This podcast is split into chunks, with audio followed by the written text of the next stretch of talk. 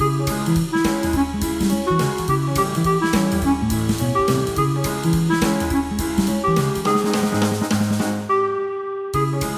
pri počúvaní zápisníka klubu knihomilov.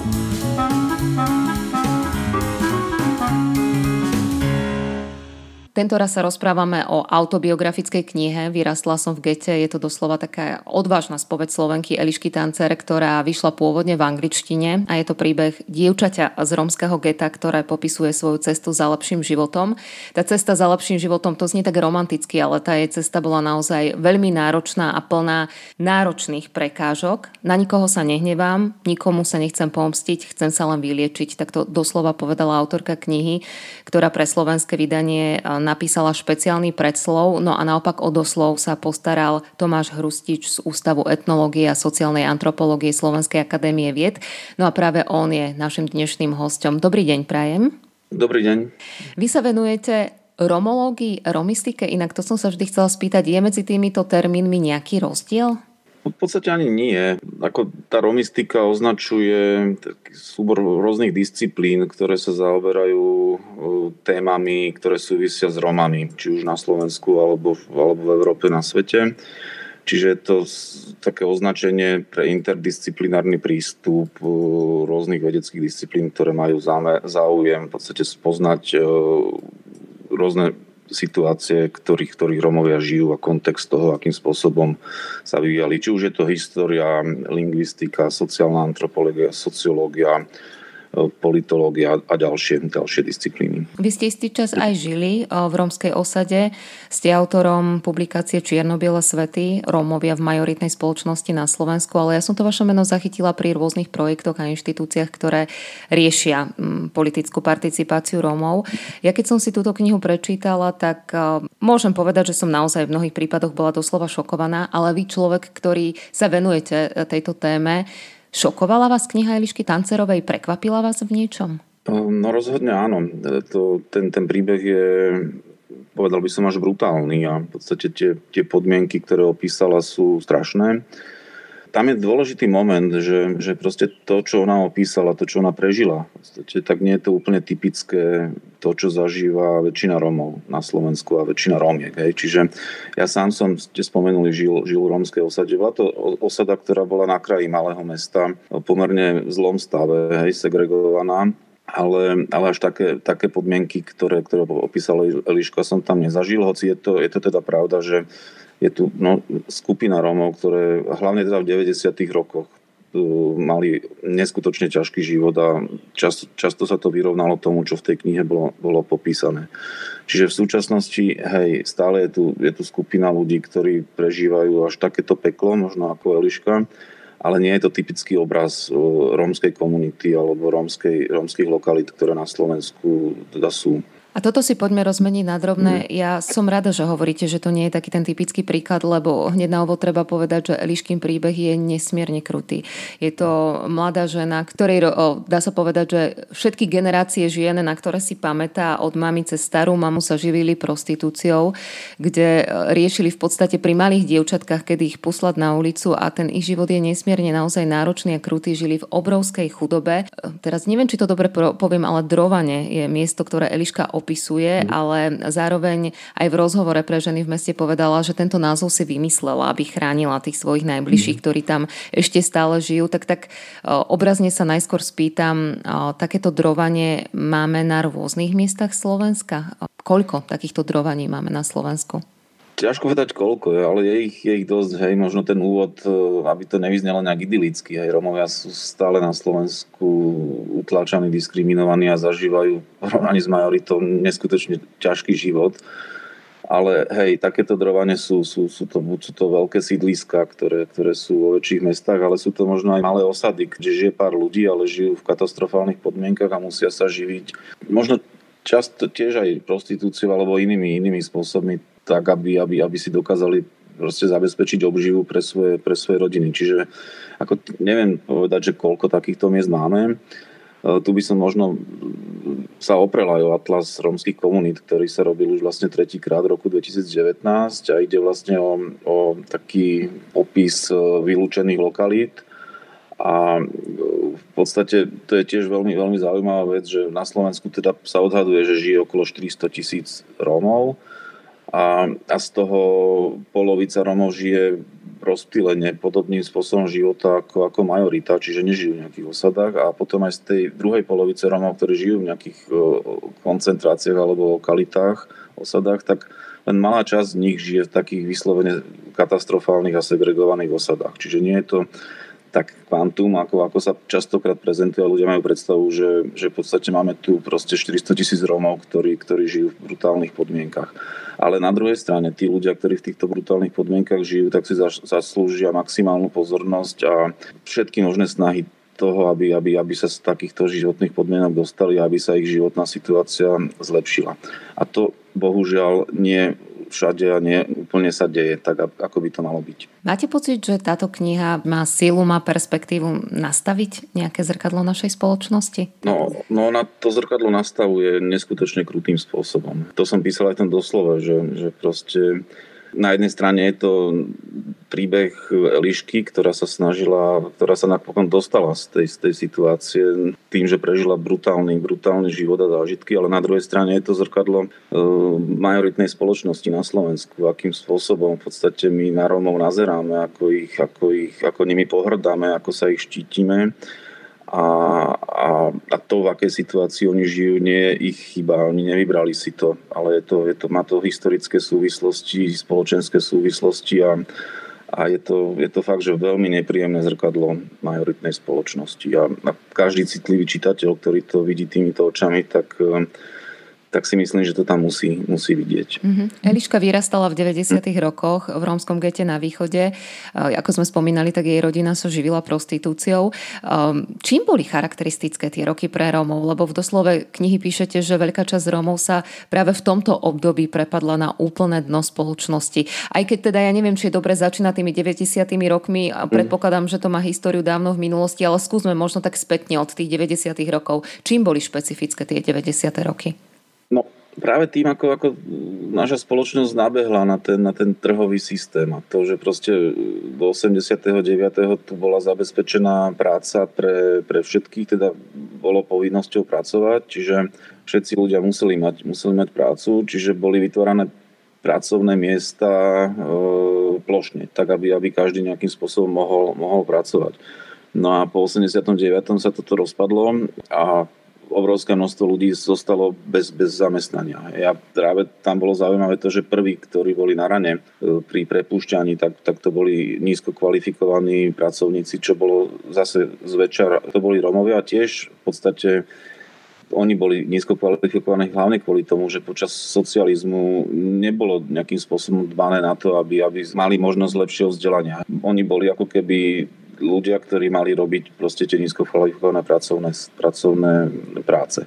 No a čo, čo bolo potom ďalší moment, tak e, tým pádom, že tým, že za, za socializmu teda prácu mali, žili v podstate v rôznych podmienkách, ale pomerne slušných, tak tým, že prišli o zamestnanie, tak častokrát prišli aj o, o bývanie. Niekde v mestách, na, na sídliskách alebo aj v rodinných domoch. A, a práve v 90. rokoch vlastne zažívame to, že e, narastá počet obyvateľov rómskych osadách, lebo tým pádom sa vracali v podstate tam, kde mali rodičov alebo kde mali nejakých príbuzných. Čiže, čiže obrovské množstvo Rómov takýmto spôsobom sa vrátilo žiť do podmienok osad. Takisto treba spomenúť, že bola aj veľká vlna pristahovalcov naspäť z Českej republiky aj, aj, aj po rozdelení. Mnohí tam teda zostali, ale mnohí sa zase vrátili. Čiže Paradoxne v 90. rokoch e, sa zvyšil počet obyvateľov osád a mnohí Romovia sa prepadli do oveľa horších podmienok, akých žili predtým. A teda to spôsobilo potom množstvo, množstvo sociálnych problémov, jednak v samotných osadách, ale jednak aj v tých mestách alebo obciach, kde, kde tieto lokality boli. A keby sme mohli zajsť ešte do tej vzdialenejšej minulosti, Eliška tam síce len tak okrajovo spomína, ale musím povedať, že ma veľmi zasiahli aj tie príbehy, dúfam, že správne poviem to slovo, ale pokojne ma opravte, porajmos, rómske slovo pre holokaust. No a Eliška tam tak okrajovo spomína, že A ja som si cez ten príbeh uvedomila, cez ten príbeh naozaj starých Rómov preživších, aké to muselo byť príšerné a náročné prežiť koncentračné tábory a, a, a potom prísť a žiť v takýchto neľudských podmienkach.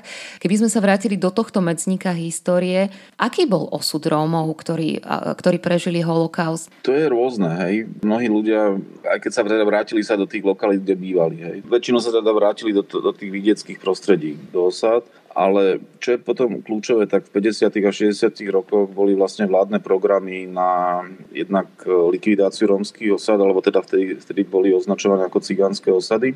A, a boli programy na to, aby títo ľudia boli presídlení do hlavne priemyselných oblastí, tam bola obrovská vlna vlastne presídlovania Rómov do, do, do Čiech, kde boli vlastne buď banické lokality alebo iné priemyselné lokality zo Slovenska a takisto do, do, do centier miest, dajme tomu. Čiže, čiže aj takýmto spôsobom napríklad vznikli potom nejaké mestské sídliska, ktoré, ktoré poznáme, dajme tomu teraz, hej.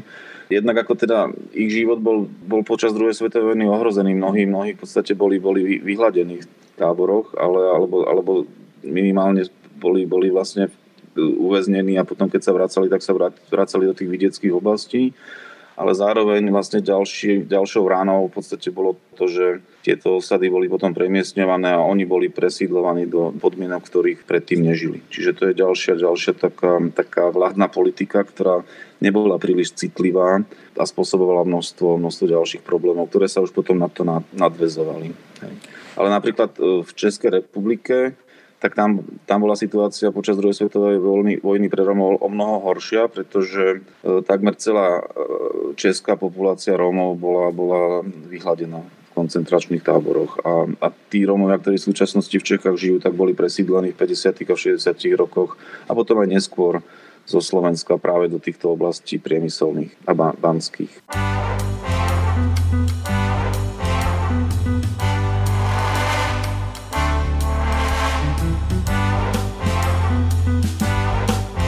Zápisník klubu knihomilov. Dnes hovoríme s etnologom Tomášom Hrustičom o novej knihe Vyrastla som v gete. Je to príbeh mladého rómskeho dievčaťa, ktoré vyrastalo doslova v neľudských podmienkach, ale ako sme už spomínali, tak naozaj netreba paušalizovať, pretože príbeh Elišky, ktorý dnes rozoberáme, je naozaj v mnohom špecifický. Vy ste si ale rómskú osadu na život vybrali dobrovoľne. Prečo a na ako dlho? Hlavný dôvod bol, aby som v podstate pochopil a spoznal to, akým spôsobom tá osada funguje a vôbec aké sú tam. Ja som teda študoval, robil som si doktorát, doktoránske štúdium a mojou témou bola práve téma, ktorá súvisela s Romami. Konkrétne som sa zaoberal vtedy náboženskými konverziami Rómov. Hej, ale to, aby som pochopil, v podstate v tom období nebola žiadna nejaká odborná literatúra, alebo len veľmi málo. Čiže v podstate to, aby som nejakým spôsobom pochopil to, čo sa v tej osade deje, ako tí ľudia prežívajú, akým spôsobom je tam ten systém e, príbuzenský, ale aj, aj spoločenský, tak, tak bolo nevyhnutné, aby som tam išiel žiť. A zároveň to je jedna z hlavných akoby metód sociálnej antropológie alebo etnológie, proste byť s tými ľuďmi, ktorých sa snažíte pochopiť a o ktorých sa snažíte písať a, a, a, a študovať tie vzťahy, ktoré tam sú. Čiže to je, bez toho by sa to nedalo. A bol som tam napokon no, rok. E, v podstate v priebehu od roku 2004 až 2006 som tam strávil takmer rok na viacero, na viacero etap. A v podstate stále som v kontakte s tými, s tými ľuďmi, lebo je to dlhé, dlhé obdobie. My sme si na, navzájom vytvorili veľmi, veľmi dobrý vzťah. E, stále sme v kontakte a, a, a rád sa tam vraciam. Takže to bol, to bol hlavný dôvod na to, teda, aby som napísal dizertačnú prácu, ale zároveň vlastne tým, že som tam žil tak dlho, tak to už prekonalo ako keby hlav, tú hlavnú motiváciu a veľmi rád sa tam vraciam a som, som s tými ľuďmi vo veľmi blízkom kontakte. Ja sa na to pýtam aj preto, aby som tak hlbšie pochopila tie vzťahy. Každý máme na kohokoľvek určitú stereotypnú predstavu a mňa možno táto kniha veľmi šokovala a prekvapila aj tým, že ja som vždy Rómov, všetkých, ktorých som poznala, som poznala ako rodičov, ktorí majú veľa detí a milujú svoje deti. A teraz prvýkrát v tejto knihe bola taká tá moja stereotypná predstava trošku nabúraná, pretože Eliška vyrastala, aj sme to hovorili na úvod, vo veľmi krutých a špecifických podmienkach.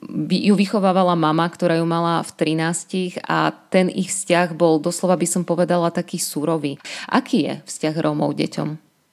No, neskutočne, akože, hej, to, čo ste hovorili na, na začiatku, tá, tak je tam veľmi dominantná tá, tam, tam, tá láska k svojim deťom. Je to vzťah, ktorý je milujúci, ale na druhej strane to nie je až taký rozmaznávajúci vzťah, možno ako nechcem to paušalizovať. Hej. A ďalší moment toho je, že v podstate tá rómska rodina takýchto, takýchto osadách je, je širšia. Hej. Nie je to vlastne len nukleárna rodina v tom zmysle, ako si my predstavujeme, alebo ako je typická u majority, rodičia a, a, a deti. Ale, ale do, do tej rómskej rodiny, do tej najbližšej rodiny sa rátajú starí rodičia, súrodenci rodičov, bratranci, sesternice. A tie deti prežívajú ako keby vzťah so všetkými týmito, týmito ľuďmi, to, s tou širšou rodinou. A dajme tomu, keď aj matka sa nemôže až tak starať o tie deti, pretože bude zamestnaná alebo, alebo dochádza niekde, niekde za prácou, tak automaticky vlastne takú tú starostlivosť preberá buď stará mama, alebo jej sestra, alebo starší súrodenci. Čiže, čiže tá rodina žije vlastne tým blízkym počtom ľudí, ktorí, ktorí okolo seba sú a, a, a snažia sa vlastne chrániť hlavne, hlavne deti. A je to, je to veľmi ako keby um, milujúci a ochranný vzťah voči, voči, voči deťom. Čiže možno aj na tom Eliškinom príklade, hej, tak jej mama vlastne mala, bola sama dieťa, tak uh, bolo aj vidieť na, na viacerých príkladoch, že vyrastala, dajme tomu, alebo že takú tú rolu matky možno preberali jej staršie sesternice, alebo, alebo občas teta, občas to bola bab, babička, občas prababička. Čiže, čiže nebola to len ako keby jediný vzťah matka a dcera, ako je to častokrát v majoritnej rodine, kde, ktorá je veľmi nukleárna. Takže, mm-hmm. takže to, čo, to, čo mi tam vlastne takým spôsobom ako prvé alebo čo som si prvé tak silne uvedomil, je to, ako oni inak vnímajú rodinu, ako ju vnímame my. A proste napríklad nedokázali pochopiť, ako ja som mohol opustiť svoju rodinu a ísť žiť proste na druhú stranu Slovenska cudzím ľuďom a ešte do rómskej osady. Ako som to mohol vydržať? Toto by oni si nedokázali ani predstaviť. A, a, a veľmi to fascinovalo na mne, hej, že, že čo som za človeka, keď takýmto spôsobom vlastne dokážem fungovať. Ale ako postupne mi tiež ma tam prišiel navštíviť otec, mama, ďalší ľudia tak, tak zistili, že ja mám tú rodinu a že nie som nejaký, nejaký odbud. Hej, ale, ale práve to, ten koncept tej rodiny je veľmi, veľmi silný. A na druhej strane aj často zväzujúci, pretože ja neviem, ak si nájde dobre zamestnanie jeden z členov rodiny, tak potom cíti povinnosť vlastne sa postarať aj o tú širšiu, širšiu rodinu. A zároveň sa to od neho aj očakáva. Čiže môžeme povedať, že ten vzťah Elišky a mami bol v niečom taký úplne iný a špecifický oproti tomu, ako ste vy poznali vzťahy medzi Romami v osade, kde ste boli vy?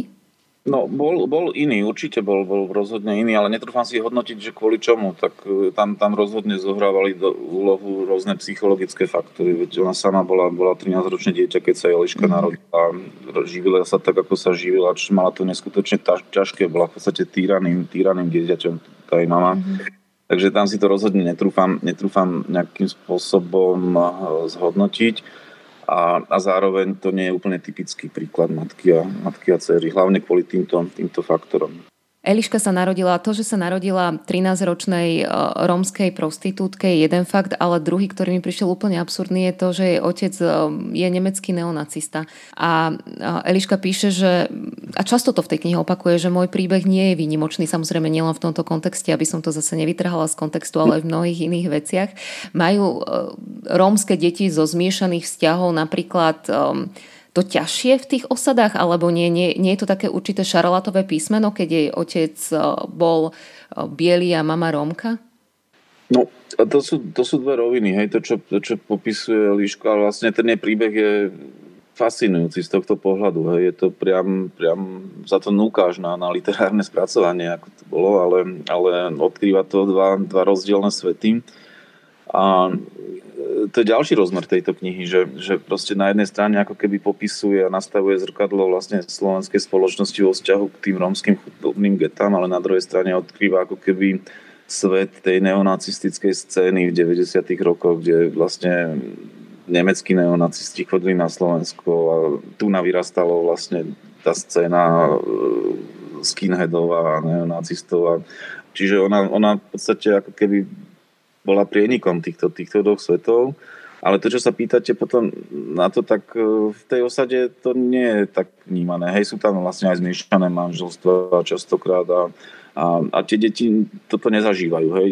Nie je pre nich ako keby ten, ten človek, ktorý, alebo to dieťa, ktoré je z toho zmiešaného manželstva iné alebo, alebo menej cenné. Hej. Oni to berú ako keby keby patrí do našej rodiny. A to je ďalší rozmer, že v podstate mnohých, mnohých nazývame to rómske osady, ale v mnohých týchto osadách nežijú len Rómovia. Hej, sú tam rôzni ľudia, ktorí, ktorí sa tam dostali či už cez nejaké manželstva, alebo proste tam prišli žiť, lebo, lebo im to prišlo vhodné, nemali sa kde uchýliť a, a, a žijú tam. Romovia ich nejakým spôsobom, alebo tí ľudia v tej osade ich prijali.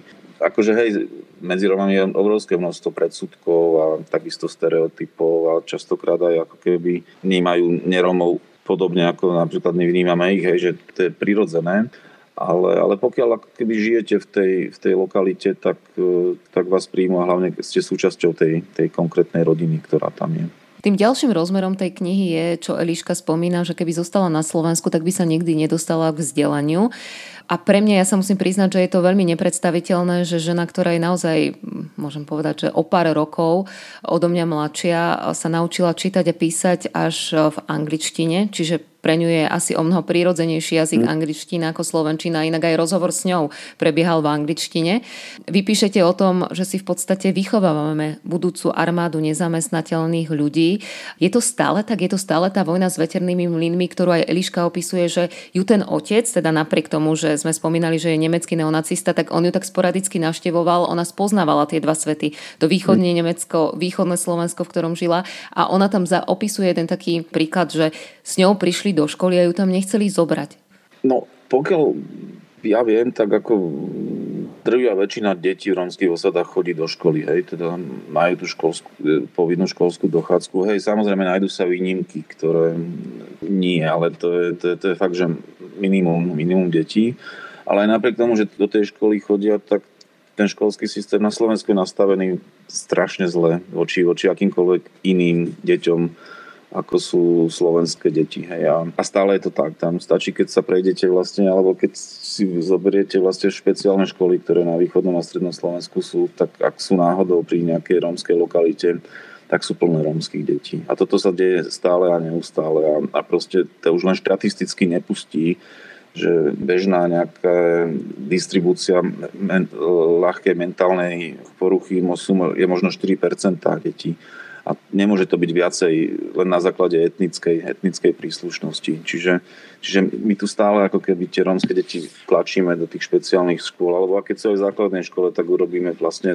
striedu z tých detí a, a nech sa už nejakým spôsobom učia. Hej. Je to úplne, úplná katastrofa a toto je podľa mňa trestuhodné. A, a v podstate už akékoľvek ministerstva školstva alebo garnitúra na ministerstva školstva, ktorá tu bola, tak sa to snažila, alebo si to nevšímala, alebo aj keď sa to snažia, snažia riešiť, tak je to tak hlboko zakorenené, že, že sa to nedá zmeniť proste z roka na rok alebo, alebo za 4 roky. Tam musí, musí nastať výmena, generačná výmena učiteľov a, a proste zmena toho systému inak, inak nepríde. No a podstate toto je krásne vidieť na tých, na tých Rómoch, ktorí žijú v Anglicku a je to konec koncov aj príklad tej lišky a poznám strašne veľa detí, ktoré odišli zo Slovenska alebo aj z Čiech a, a vyrastali s rodičmi v Anglicku, tak, tak tam vyštudovali školy, hej, stredné a, a častokrát univerzity. A tu na ich, ich osud bolo špeciálna škola, alebo dokonca boli už na špeciálnej škole zaradení.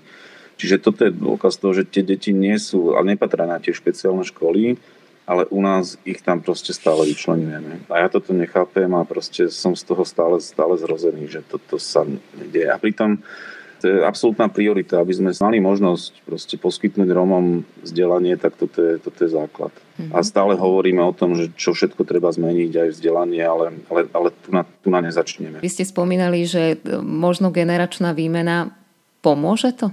Ako ja dúfam, že hej, ale ako zase, no nevyhnutné spomenúť, že ja neviem, za priebehu 15 rokov sa situácia v mnohých osadách v podstate zmenila a zlepšila. A tu si aj myslím a pre mňa je podľa mňa veľmi kľúčové zamestnanie. Pokiaľ tí rodičia majú prácu, pokiaľ sú zamestnaní, majú stabilný príjem, tak sa, tak sa veľmi výrazným spôsobom mení aj ich prístup k životu a zároveň aj k vzdelaniu. Tam sa častokrát ako keby pýtame, že čo je dôležitejšie, či vzdelanie, práca alebo bývanie. Samozrejme je to všetko prepojené, ale pokiaľ dáte ľuďom možnosť proste pravidelného príjmu a majú zamestnanie, tak, tak sa postupne mení ich prístup k vzdelaniu a, a zlepšuje sa im bývanie. A toto je podľa mňa fakt, že kľúčové. A, a toto vidno, že vlastne po, po, po tej ekonomickej kríze, ktorá tu bola v roku 2008, kedy sa zase mnohí Romovia prepadli dole, tak e, v priebehu posledných pár rokov je množstvo Romov zamestnaných a tá nezamestnanosť poklesla buď robia e, v stavebnom priemysle, chodia vlastne na práce na západné Slovensko do Čiech, alebo, alebo je,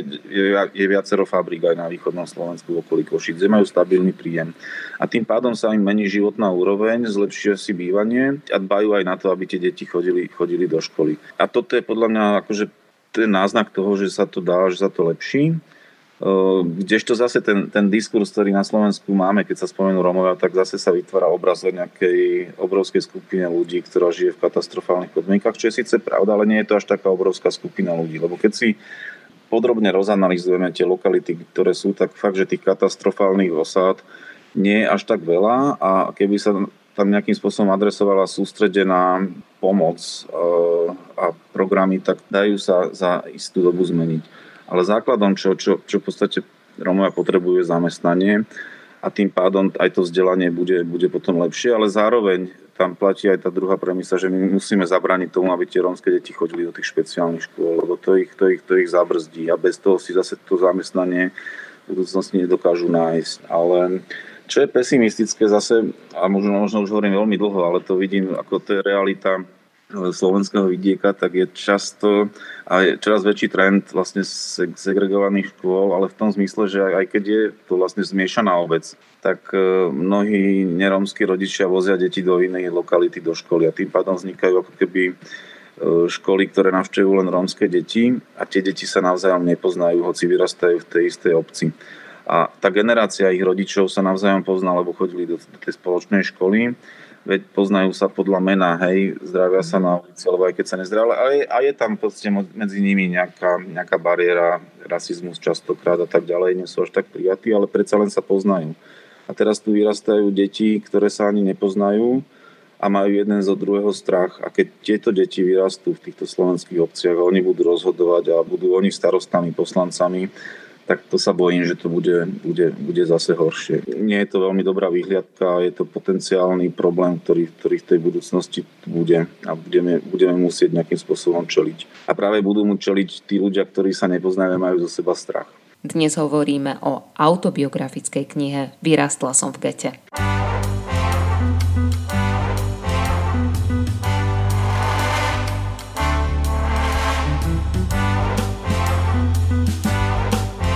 Zápisník klubu knihomilov. Eliška otvára veľmi veľa tém v tej knihe, ale opäť treba prizvukovať a zopakovať, že jej príbeh je naozaj veľmi špecifický od toho do tých, akých podmienok sa narodila, čo všetko prežila. Tam bol potom ešte aj ten um, druhý pohľad na vec, že my tak hovoríme, že išla za lepším životom do Anglicka, ale ten život v tom Anglicku bol nesmierne krutý. Ona sa tam dostala v krabici od pračky, teda mm-hmm. Na čierno. A v podstate ten jej veľmi bolestivý život pokračoval aj v tom Anglicku, kde to bolo 13-ročné dievča, ktoré tam mm. upratovalo, tancovalo. Čiže možno to je ten ďalší rozmer knihy. Vy keď ste žili v rómskej osade, stretávali ste sa s tým, že veľa Rómov utekalo do Anglicka za lepším životom a možno malo podobný osud aj v tomto, čo zažila Eliška v Anglicku, že to bolo v podstate obchodovanie s ľuďmi. Elišký príbeh je príbehom dievčaťa, ktoré bolo obeťou obchodovania s ľuďmi. Hej. To nie je žiadna idylka. Hej. To, čo ona zažila v Anglicku, tak ona bola otrokyňa ňou, ale mala veľké šťastie a súhru okolností, že sa z toho dokázala dostať a získať vzdelanie a utiec z toho systému. Bohužiaľ na rozdiel od niektorých jej kamarátov, ktoré sa stali obeťou a buď, buď zomreli alebo, alebo skončili veľmi, veľmi zle. Takže ona, toto je fakt, že krutý príbeh vlastne dieťaťa, ktoré, ktoré sa stalo otrokyňou a bolo predané do Anglicka. Ale pre mnohých ľudí, ale teda ja keď som žil v rómskej komunite a v osade a ako to sledujem aj ďalej, tak hlavne to bolo v tom období možno okolo roku 2006-2007, kedy nastal ten boom uh, migrácie Romov z východného Slovenska do, do Anglicka najmä a predtým možno do Belgicka. A oni tam jednoznačne išli za lepším životom, hej, ale je rozdiel, keď, keď pošlu malé dieťa samé, ako keď ide celá rodina a už tam majú niekoho, ku komu môžu prísť a ktorý im tam pomôže sa odraziť a nájsť si nejakú prácu alebo sa zaregistrovať a pracovať. Hej, ale sú potom mnohé, mnohé prípady aj toho, ako boli ľudia zneužívaní a predaní do Anglicka. A nielen deti, ale aj dospelí. Častokrát sa hovorí o tzv. koňoch v, tej, v tejto terminológii, že tam príde pracovať a odozdávať vlastne výplatu niekomu, kto mu tam sprostredkoval ten, ten pobyt. Čiže je to také, tak, tiež taký príbeh obchodovania s ľuďmi ale, ale tiež sú to isté, isté výnimky. Hej? Akože väčšina tých ľudí, ktorých ja poznám a ktorí v Anglicku žijú, tak, eh, tak si dokázali nájsť prácu a posunuli sa neskutočným spôsobom dopredu. A ono to vidno aj potom na, naspäť, že tí ľudia, málo z nich tam ide natrvalo. Mnohí to využijú ako 2-3 roky, aby si zarobili nejaké peniaze, vrátia sa naspäť, postavia si dom niekde mimo osady alebo si zveladia ten, ten, ten dom a občas sa tam vracajú aby, a takýmto spôsobom fungujú. A to my všetci Romovia, s ktorými som sa rozprával a boli v Anglicku, tak tam, tam hovoria o neskutočných rozdieloch v tom, ak, aký majú ľudia ku ním prístup. Tam sú len jedna z mnohých rozdielných etnických skupín, ktoré tam sú a necítia tam tak tú diskrimináciu, tie pohľady na seba, že a, a nie je tam ten rasizmus tak viditeľný a tak, tak explicitný, ako ho zažívajú u nás. Dokáže takáto kniha niečo zmeniť? No ja si myslím, že akurát príbehy dokážu niečo zmeniť. Buď, buď sa človek zmení tak, že zažije osobný kontakt s niekým, o kom má úplne odlišnú predstavu, alebo to vie precítiť cez emotívny príbeh, ktorý, ktorý možno ne, ktorý nezažíva on, ale zažíva ho prostredníctvom, prostredníctvom knihy. Pretože proste nejaké poučky a vysvetľovanie veľmi moc nezmení. A to, to som zažíval aj na sebe, že keď ja som v podstate išiel do osady a už som bol ako keby, mal som, poznal som Rómov, poznal som ten život, ale až, až v tej osade som si uvedomil, aké neskutočne hlboké a, a nesprávne predsudky o tých, o tých ľuďoch mám. Uvedomil som si to až v tej každodennej situácii a toto je jediná cesta, ale, ale keď to človek nemá možnosť zažiť na vlastnej koži, tak minimálne cez veľmi emotívny príbeh E, sa vie vcítiť do, do, do tej situácie a môže si uvedomiť mnohé, mnohé veci. Čiže knihy menia ľudí, to je daný fakt. Um, ale pri tejto knihe je ešte ďalší rozmer a to je potom to, aby si ľudia za, nezačali myslieť, že toto je typický obraz rómskych komunít. Hej? Toto, je, toto je veľmi jedinečný prípad síce odohrávajú sa také prípady, ale nie je to, nie je to pravidlo, nie je to väčšina a toto je ďalší, ďalšia vec, ktorou by ľudia túto knihu mali čítať, že, že toto, toto nehovorí o typickom obraze toho, ako rómske deti vyrastajú. Bohužiaľ, tento prípad bol veľmi extrémny a až brutálny a sú aj podobné prípady, ale, ale nie, je to, nie je to typické. Mňa zaujalo to, čo ste povedali, hmm. lebo všetci máme predsudky. Vy ste hovorili, že ste išli keď ste žili v osade, tak išli ste tam s určitými predsudkami, s akými a čo bolo pre vás možno takým najväčším prekvapením? To je taká vec, ktorú som si tak, ktorá ma najviac možno tak, tak zasiahla, tak jazyk, ktorý používame. Hej, častokrát vlastne, keď hovoríme a opisujeme veci, tak, tak ten náš jazyk vychádza z nášho, z nášho vnútra. Častokrát som ako keby hovoril o Rómoch a normálnych ľuďoch. Ja to som si až v osade potom uvedomil, že ale však pre Boha, veď Rómovia sú tiež normálni, normálni ľudia. Toto mi, toto, toto mi tak ako utkvel, vybehlo asi po nejakom mesiaci, keď som, keď som bol v tej osade, veď pre Boha, že čo, čo to hovorím. A to je, to je vec, ktorú, ktorú si častokrát ani neuvedomujete a, a to, akým spôsobom, aký jazyk používame a keď, keď, keď sme v podstate ľudia, ktorí majú nejaký vplyv na, na spoločnosť, či sú to už politici alebo alebo ľudia, ktorí sa v médiách objavujú pravidelne, tak ten ich jazyk e, má neskutočne hlboké dôsledky do toho, ako potom spoločnosť uvažujeme o, v tomto prípade o Rómoch alebo o, o vzťahoch medzi, medzi neromami a, a, a Rómami. Takže akože tie predsudky u ľudí sú samozrejme prirodzené, ale je, je, je na nás, aby sme si ich uvedomovali a, a pracovali s nimi. Hovorí etnolog Tomáš Hrustič, ktorý bol našim dnešným hostom. Ja vám veľmi pekne ďakujem za váš čas a za všetky vaše postrehy. Dovidenia, do počutia. Ďakujem za, za to, že ste ma oslovili, za rozhovor a pozdravujem všetkých poslucháčov. Dovidenia. Spomínali sme, že Eliška chce zostať v anonimite, ale rozhovor nám predsa len poskytla. Prečítať si ho môžete na portáli Ženy v meste SK. Napísala nám viac o tom, kedy si vôbec prečítala svoju prvú knihu a či je pre ňu písanie terapiou. No a podrobnejšie sme rozoberali aj jej postrehy a život v či už rómskom gete na východe Slovenska, ale aj v Anglicku.